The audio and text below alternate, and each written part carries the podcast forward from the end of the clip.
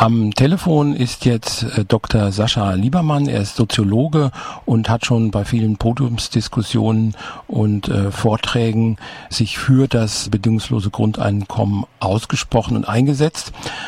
Guten Tag, Herr Liebermann. Ja, guten Tag, Herr Zorunski. Ich möchte Sie zuerst mal fragen, äh, Sie haben diese Petition jetzt ja auch schon unterschrieben.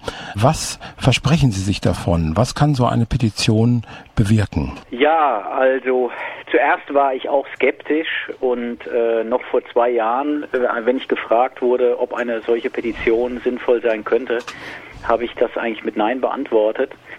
Ich habe mich gefragt, ob nicht die Petition äh, auch ein Mittel sein kann, um Aufmerksamkeit für die Idee zu gewinnen. Zuerst einmal ist es ja eine ernsthafte Eingabe von Frau Wiest und die Möglichkeit mitzuzeichnen ist ja eigentlich auch ein Aufruf, sich dazu zu äußern je mehr Leute mitzeichnen, desto äh, deutlicher können wir natürlich auch unseren Bundestagsabgeordneten mitteilen, dass das ein Thema ist, das uns bewegt. Ja. Und das hat letztlich mich doch auch äh, dazu bewogen zu zeichnen. Und äh, selbst wenn nun äh, die Stimmen nicht ausreichen sollten, um eine, äh, äh, wie sagt man, dem Petitionsausschuss eine Besprechung aufzuerlegen, also ich glaube die 50.000 sind ja wichtig, dann mhm kann man auf jeden Fall die Erfahrung machen, dass es viele interessiert. Und es sind viele, viel mehr Personen, als zum Beispiel auch im Netzwerk Grundeinkommen Mitglied sind. Das mhm. heißt, es gibt viele, die sich damit beschäftigen, die sonst vielleicht gar nicht so in Erscheinung treten. Ja, inzwischen sind es schon über 8000 immerhin. Mhm. Und äh, das liegt ja dann im Ermessen des Petitionsausschusses, mhm. ob da ähm, eine öffentliche Anhörung zum Beispiel erfolgt. Ja, genau. Ja, fast 9000 haben wir inzwischen, sehe ich. Ja, es geht sehr schnell jetzt. Es geht ja. jetzt sehr schnell. Es scheint so eine Art Schneeballeffekt zu geben, dass immer mehr Menschen das weitersagen. Ja, es hat wohl auch eine Rolle gespielt, das habe ich aber erst im Nachhinein äh, erfahren und ist mir selbst klar geworden, dass ab einem gewissen Zeitpunkt ähm, äh, Personen gezeichnet haben, die auch in der Debatte bekannt sind. Also mhm. dass zum Beispiel aus unserer Initiative äh, gezeichnet wurde, das hat wohl auch manchen signalisiert, hier die Sache ist ernst zu nehmen. Ah ja. Wurde mir zugetragen. Also ich habe eine mhm. Zuschrift bekommen von einem SPD-Mitglied beispielsweise, der sich bedankt hat, dass wir jetzt auch zeichnen, mhm. weil äh, diese Petition sei für ihn ein einfacher Weg, seinen, seinen Genossen zu zeigen, dass es hier ein wichtiges Thema gibt. Mhm. Äh, viel besser als viele Argumente, die man für das BGE direkt vortragen kann. Ja. ja das fand ja. ich schon auch interessant, ja. Ja, ja, das zeigt dann, dass doch äh, ein sehr großes Interesse in der Bevölkerung besteht, diese ja. Sache zumindest mal zu diskutieren. Ja, genau. Und offenbar äh, für manche, die in der Diskussion sich befinden, vor allem in Parteien, ähm, es immer noch so erscheint, als mal, dass man diese Grundeinkommensidee abtun kann als so eine Art sektiererisches Phänomen. Und mit der Petition und der Menge an äh, Mitzeichnungen jetzt äh, ist der Weg natürlich versperrt. Ja. Man mhm. kann die nicht alle für Sektierer erklären. Ja, und äh, oft werden diese Menschen auch als Träumer oder Spinner mhm. bezeichnet. Also es wird oft gesagt, es ist völlig unrealistisch. Äh, die Bundesregierung hat gar kein Geld, um sowas zu finanzieren. Was sagen Sie solchen Menschen? Ja, also vor fünf Jahren, als wir angefangen haben mit der Initiative, äh, da äh, habe ich diese Einwände noch sehr ernst genommen und wir haben uns alle Mühe gegeben, äh, dagegen gute Argumente zu entwickeln. Jetzt gibt es mittlerweile so viele Studien. Ähm, wir erleben ja jetzt in der Finan Finanzkrise, dass ähm, doch, wenn es notwendig ist, sehr schnell Finanzmittel mobilisiert werden können. Also diese sogenannten äh, Fallschirme. So wie das jetzt bei den Banken gemacht wurde. Ganz genau, ganz mhm. genau. Wie man daran sehen kann, ist die Frage eben nicht, sind die Mittel da, sondern die Frage ist, will man es tun? Und äh, vertraut man darauf, dass wir dann auch die äh, Probleme in, in, den Griff bekommen. Und äh, das ist genau das, was für das Grundeinkommen natürlich auch gilt. Ja, die erste Frage ist ja mal: Trauen wir uns zu, so leben zu können? Das muss jeder für sich beantworten. Und wenn er das positiv beantwortet, dann traut er es eigentlich auch den anderen zu. Ne, Im mhm. besten Falle. Und dann ist die Basis dafür da, diesen Schritt zu gehen. Und wenn wir genau hinschauen, dann ist ja das Grundeinkommen in, in einzelnen Elementen schon vorhanden. Mhm. Wir müssen es ja nur auf eine andere Ebene heben, nämlich durch die Bedingungslosigkeit. Ja. In vieler ja. Hinsicht leben wir ja schon vor den Voraussetzungen, die wir auch für ein Grundeinkommen brauchen. Wir sind uns dessen nur nicht bewusst. Mhm. Ja, es ist ja auch ein Argument, was oft äh, gebracht wird. Also Gregor Gysi hat letztens auch was in der Art gesagt, dass ähm, er eigentlich schon für eine Grundversorgung ist, aber er will halt nicht die Faulheit unterstützen. Ne? Mhm. Dass dann also er befürchtet, dass die Menschen dann sich einfach auf die faule Haut legen und gar nichts mehr tun und sich auf das Grundeinkommen verlassen. Und das äh, ist eine Kritik, die ich auch oft schon von linker Seite gehört habe, ne? dass also mhm wenn das Grundeinkommen eingeführt würde, zum Beispiel auch Jugendliche dann gar nicht mehr motiviert wären, sich einen Job zu suchen und einfach ja. dann nur noch zu Hause rumhängen würden, kiffen, Fernseh gucken oder so. Sehr weltfremde Vorstellungen von dem Leben, äh, kann man da nur sagen. Mhm. Denn äh, wenn man äh, sich genau anschaut, zum Beispiel, was Kinder oder Jugendliche äh, motiviert, in die Schule zu gehen, dann ist das nicht die Frage, ob die Schule ihnen einmal einen Arbeitsplatz verschafft, sondern da geht es vielmehr um Anerkennung unter Gleichaltrigen. Mhm. Auch Anerkennung durch die Erwachsenen, da in Form der Lehrer zum Beispiel. Und im Zentrum steht ja immer eigentlich die Auseinandersetzung mit einer Sache, von der man gar nicht weiß, wohin sie führt. Das hat alles mit Arbeitsmarkt nichts zu tun. Und äh, wenn Herr Gysi so etwas sagt, ist das wirklich weltfremd, ja. Und was die Faulheit betrifft, wir müssen uns ja nur mal fragen, woher kommen denn diejenigen, die später mal fähig sind, sich zum Beispiel auch im Berufsleben einzubringen, die kommen ja aus Familien, in denen die Eltern sich fürsorglich um ihre Kinder äh, gesorgt haben mhm. und versucht haben, ihnen das Beste zu ermöglichen, ihnen Erfahrungen zu ermöglichen, dass sie reifen können als Mensch. Und das machen die alles ohne Geld. Ja. Die liegen auch nicht auf der faulen Haut. Ja. Also man, man hat den Eindruck, das ist so der letzte Reflex, von der Linken oder von Herrn Gysi oder alle, die ähnlich denken, die glauben, es sei die Arbeit sei der eigentliche Antrieb, sich einzubringen. Dabei wissen wir ganz genau, dass in vielen gesellschaftlichen Bereichen es diese Prämie, also das Geld, gar nicht gibt für das Engagement und die Menschen engagieren sich trotzdem. Mhm. Also sie ist eigentlich eine ganz weltfremde Haltung äh, zu unserem Leben, weil sie den Verhältnissen nicht entspricht. Äh, gibt es da neue Studien oder neue wissenschaftliche Erkenntnisse äh, zu dem Grundeinkommen oder zur Einführung des Grundeinkommens? Ja, mit den wissenschaftlichen Studien, das ist ja schwierig. Sie können ja eigentlich nicht etwas wissenschaftlich untersuchen, was es noch gar nicht gibt in der Realität. Mhm. Ne, Sie können also nicht die Folgen von etwas untersuchen, auf dessen Basis die Menschen noch gar nicht leben können. Mhm. Und äh, alles, was es gibt äh, zum Grundeinkommen, lebt eigentlich von äh, Untersuchungsergebnissen äh, auf der Basis äh, keines Grundeinkommens, also dessen, was wir bis, bislang hatten.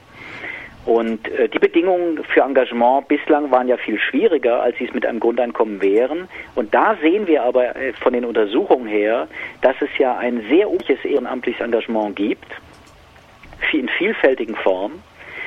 Das geht ja bis in die Parteien. Die Parteien würden ja nicht bestehen können ohne die Ehrenamtlichen. Das gilt gleichfalls für alle Wohlfahrtsorganisationen. Das gilt natürlich für das ganze Vereinswesen.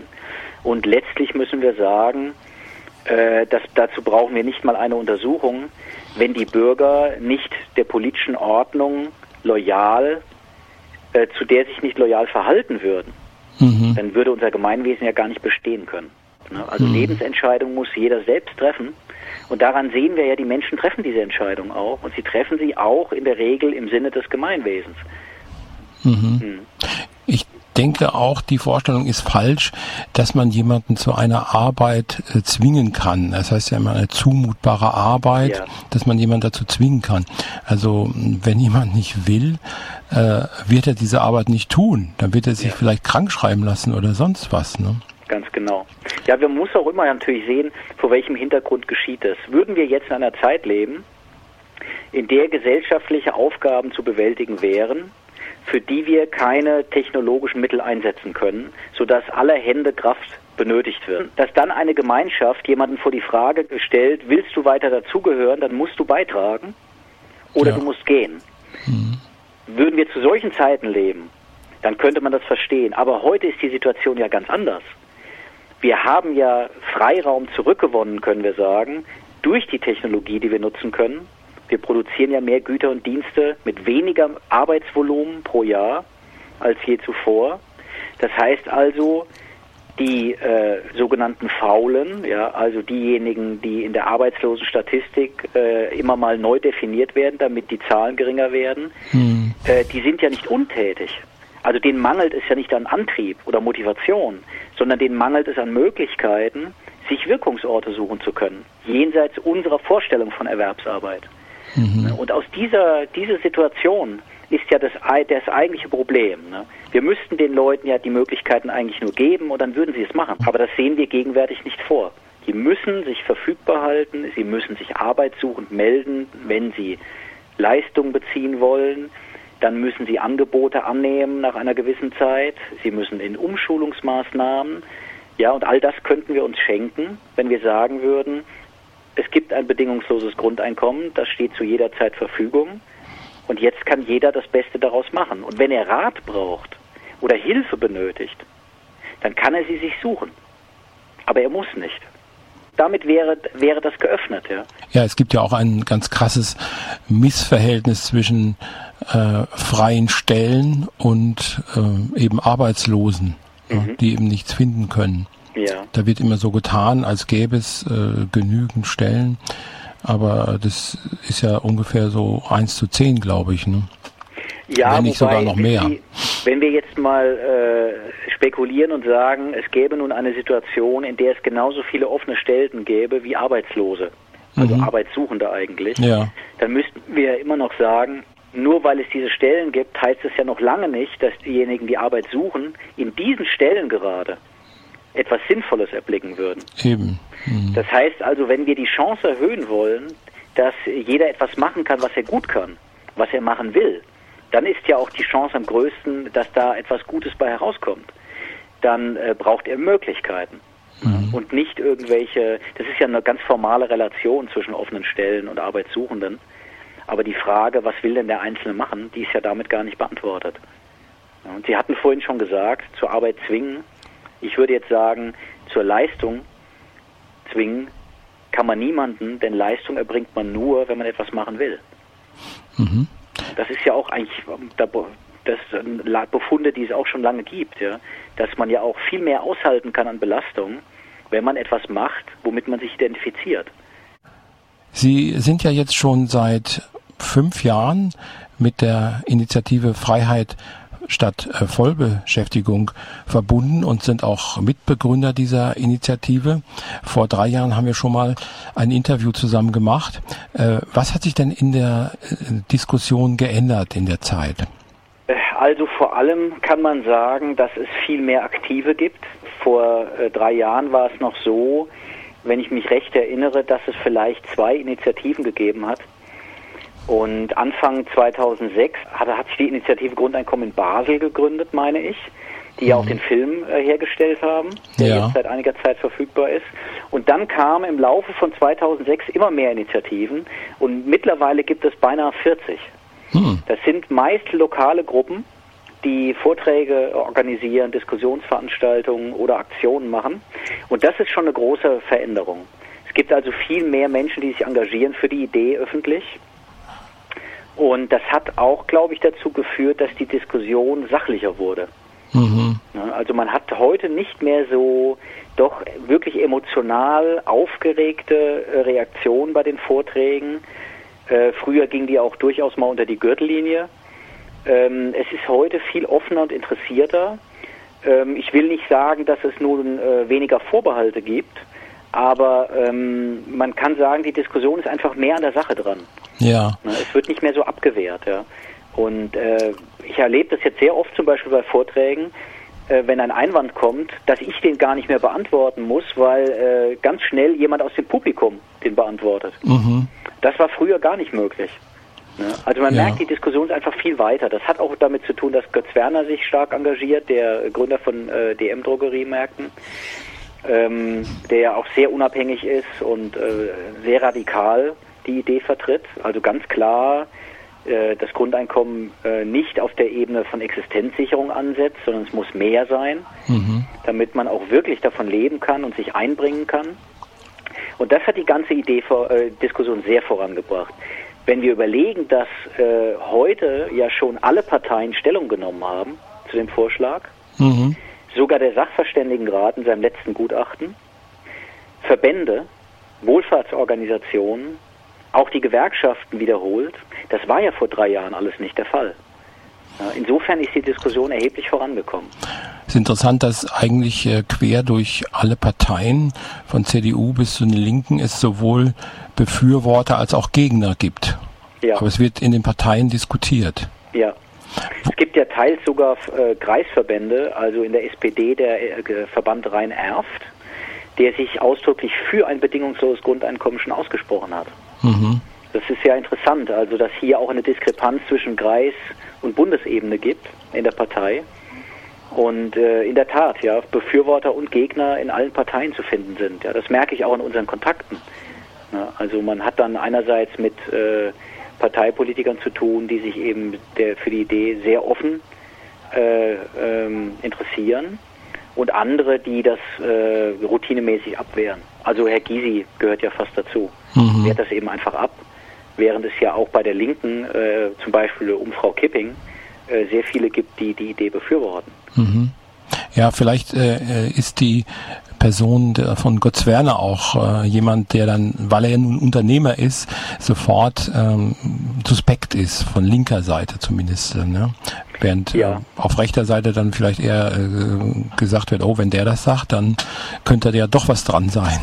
Ja, ja, das hat natürlich mit alten äh, Vorurteilen auch zu tun. Ne? Hm. Wenn man Herrn Werner zuhört, dann merkt man ja ganz klar, äh, dass es ihm nicht um eine Sparmaßnahme geht, was ja bei anderen Vorschlägen viel eher der Fall ist, sondern dass es ihm um die Selbstbestimmung geht und ähm, dass er als Unternehmer darüber spricht, äh, das macht ihn für manche verdächtig, aber wenn Sie ihm genau zuhören würden, dann würden Sie sehen, dass der Werner hier eigentlich ganz klassisch republikanisch argumentiert, könnte man sagen, politischer Liberalismus, nämlich die Freiheit des Einzelnen zu stärken, ohne dem Gemeinwesen zu schaden. Ja. Mhm. Das ist ja die, die überhaupt interessante Verbindung beim Grundeinkommen, dass Sie einerseits einen starken Sozialstaat fordern, der nämlich das Grundeinkommen bereitstellt, und zugleich aber ein Staat, der dem Bürger wieder viele, viel Verantwortung in die äh, Hand gibt und sich zurückziehen kann aus bestimmten Bereichen.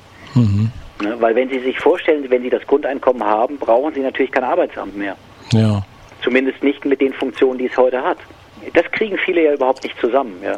Mhm. Dass man hier jetzt über den Lagern auf einmal, äh, äh, ja, wie soll man sagen, Elemente des Politischen zusammenführen kann, die man früher immer gegeneinander gestellt hat. Mhm.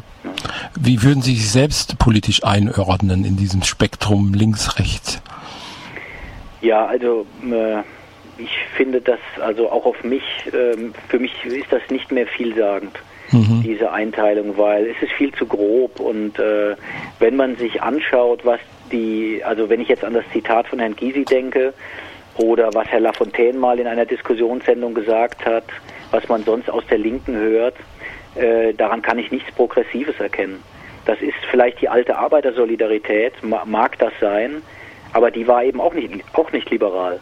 Hm. Ja, die hat auch nicht äh, an den Einzelnen gedacht, äh, dem man Möglichkeiten geben muss, sondern äh, unter den Arbeitern war man großzügig, aber die, die da nicht dazugehörten, äh, denen gegenüber war man auch nicht großzügig. Also das bildet die Debatte heute nicht mehr ab, ja. Das mhm. ist viel zu grob. Ja. Ich würde eher sagen, ich bin ein republikanischer Demokrat, ja, vielleicht. Mhm. Auch ja. wieder so ein Schlagwort. Ja. ja.